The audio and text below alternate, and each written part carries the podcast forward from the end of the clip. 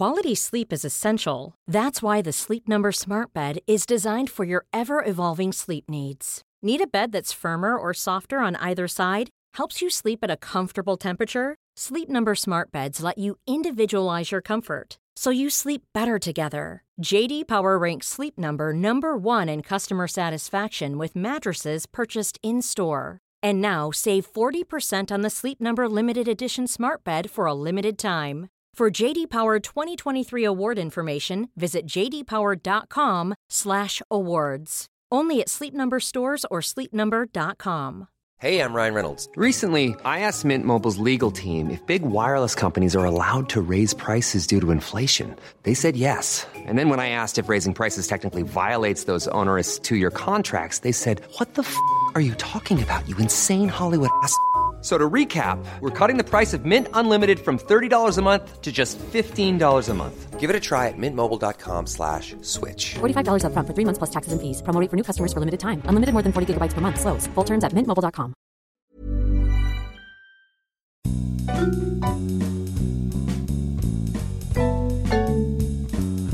Welcome to the latest in an occasional series of readings, brought to you by the Times Literary Supplement. I'm Alan Jenkins. 100 years ago this week, a train stopped at a small country halt in Gloucestershire. One of its passengers was Edward Thomas, who recorded the details of the non event in his notebook and later composed Adlestrop, one of the best known and loved of all English poems.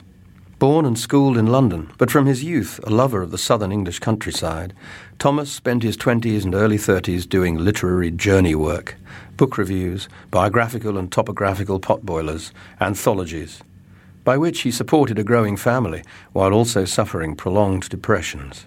Although friends such as W. H. Davies and Walter de la Mare suggested he might attempt writing poems, it took the declaration of war and the encouragement and example of Robert Frost, another friend, to release the poetry in him. When it came, it came copiously, and in an idiom unlike that of the Georgian poets, whom Thomas sometimes resembles in his countrified concerns. The tentative speech rhythms and self accusing melancholy of his most powerful poems announce a strikingly modern sensibility behind the pastoral lyricism that has ensured his enduring popular appeal. Walter de la Mare wrote, England's roads and heaths and woods, its secret haunts and solitudes, its houses, its people, its very flints and dust were his freedom and his peace. His poems reveal that he was doubly homesick for this and another world. Above all, they reveal what a friend this man was to the friendless and to them of small report, although not always his own serenest friend.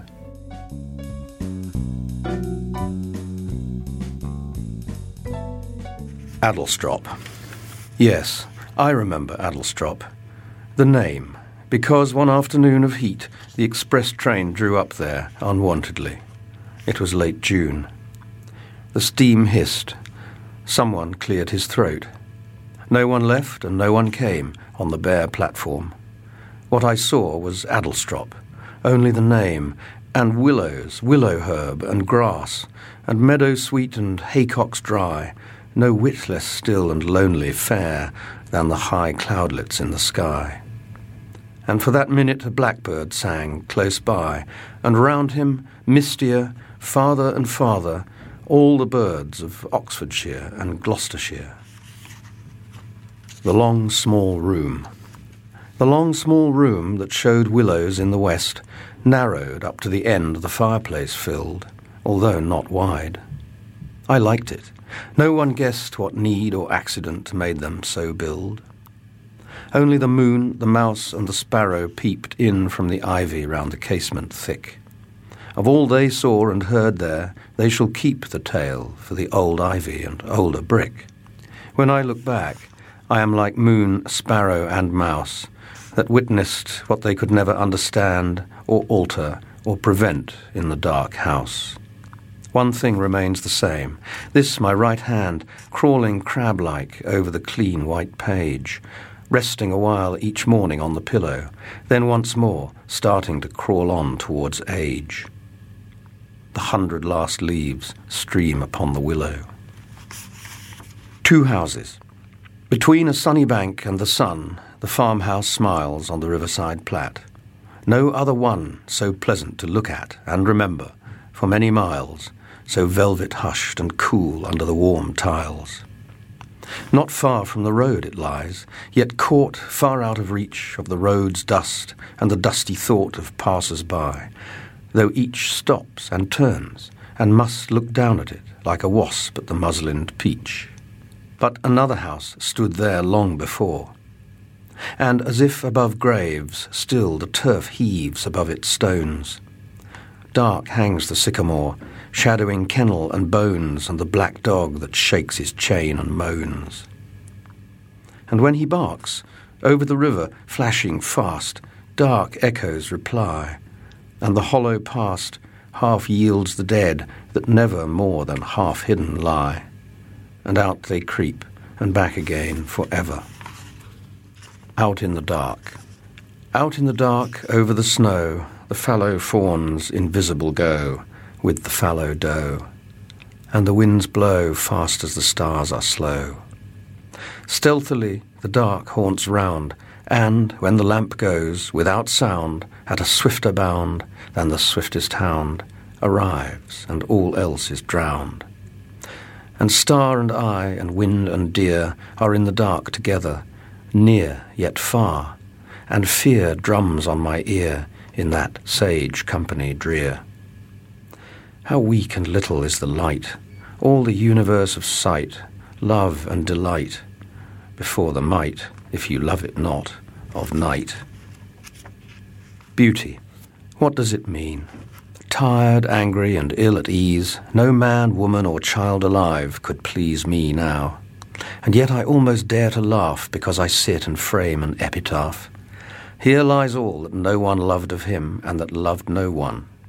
Then in a trice that whim has wearied. But though I am like a river at fall of evening, while it seems that never has the sun lighted it or warmed it, while cross breezes cut the surface to a file, this heart, some fraction of me, happily floats through the window even now to a tree down in the misting, dim lit, quiet vale, not like a pewit that returns to wail for something it has lost, but like a dove that slants unswerving to its home and love. There I find my rest, and through the dusk air flies what yet lives in me. Beauty is there. Aspens. All day and night, save winter, every weather, above the inn, the smithy, and the shop, the aspens at the crossroads talk together of rain until their last leaves fall from the top. Out of the blacksmith's cavern comes the ringing of hammer, shoe, and anvil. Out of the inn, the clink, the hum, the roar, the random singing, the sounds that for these fifty years have been. The whisper of the aspens is not drowned, and over lightless pane and footless road, empty as sky, with every other sound not ceasing, calls their ghosts from their abode, a silent smithy, a silent inn, nor fails in the bare moonlight or the thick furred gloom, in tempest or the night of nightingales, to turn the crossroads to a ghostly room. And it would be the same were no house near. Over all sorts of weather, men, and times, aspens must shake their leaves, and men may hear, but need not listen more than to my rhymes.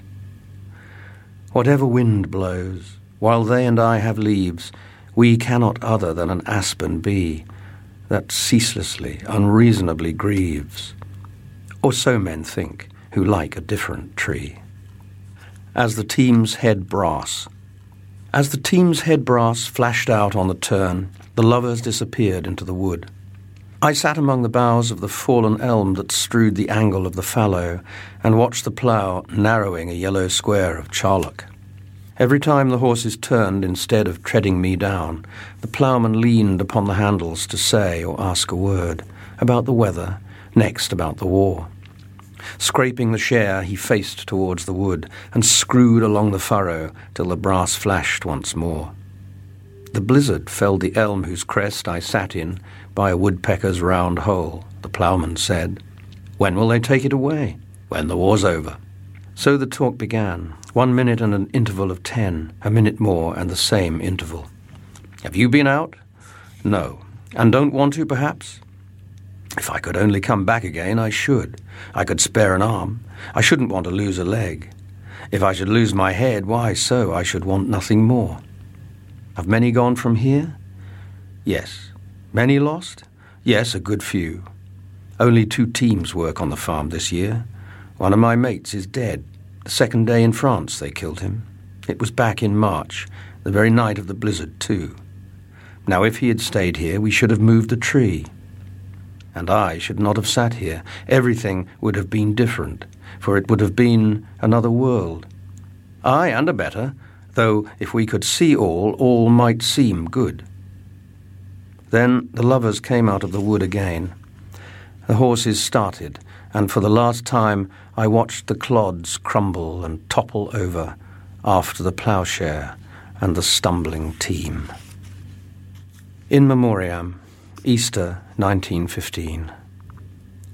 The flowers left thick at nightfall in the wood this Easter tide call into mind the men now far from home, who, with their sweethearts, should have gathered them, and will do never again. Thomas enlisted in 1915 and was killed two years later at Arras. The following passage from World Without End, a memoir by his widow Helen, is read by Ros Dineen. So we lay all night, sometimes talking of our love and all that had been, and of the children, and what had been amiss and what right. We knew the best was that there had never been untruth between us. We knew all of each other, and it was right. So, talking and crying and loving in each other's arms, we fell asleep. Edward got up and made the fire and brought me some tea, and then got back into bed, and the children clambered in too, and sat in a row sipping our tea. I was not afraid of crying any more. My tears had been shed. My heart was empty, stricken with something that tears would not express or comfort. The gulf had been bridged. Each bore the other's suffering. We concealed nothing, for all was known between us.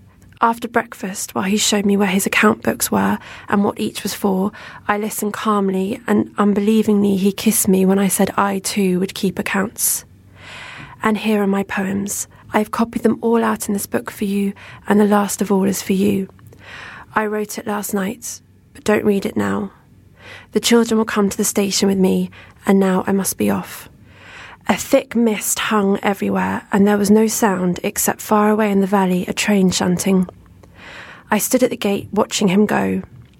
He turned back to wave until the mist and the hill hid him. I heard his old call coming up to me. Cooey, he called.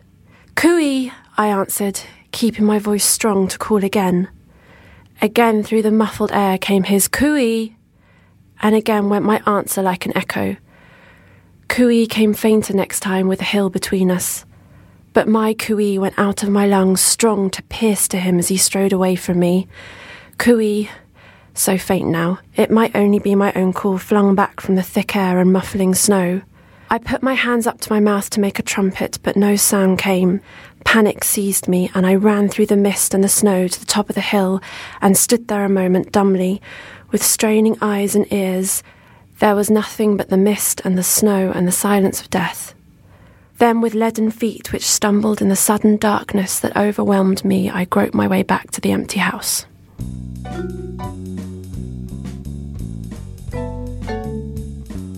Adlestrop is rich in literary connections beside Edward Thomas's poem, and in this week's TLS, Claire Harman discusses Jane Austen's other family who lived there.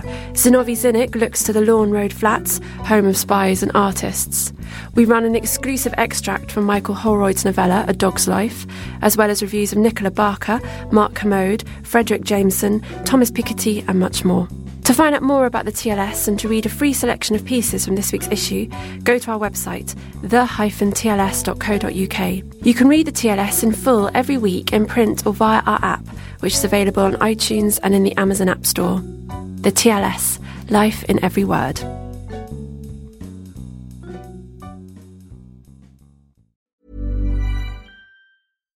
Hi, I'm Daniel, founder of Pretty Litter. Cats and cat owners deserve better than any old fashioned litter. That's why I teamed up with scientists and veterinarians to create Pretty Litter. Its innovative crystal formula has superior odor control and weighs up to 80% less than clay litter. Pretty Litter even monitors health by changing colors to help detect early signs of potential illness. It's the world's smartest kitty litter. Go to prettylitter.com and use code ACAST for 20% off your first order and a free cat toy. Terms and conditions apply. See site for details. Planning for your next trip? Elevate your travel style with Quince. Quince has all the jet setting essentials you'll want for your next getaway, like European linen, premium luggage options, buttery soft Italian leather bags, and so much more. And is all priced at 50 to 80% less than similar brands. Plus, Quince only works with factories that use safe and ethical manufacturing practices. Pack your bags with high-quality essentials you'll be wearing for vacations to come with Quince. Go to quince.com slash pack for free shipping and 365-day returns.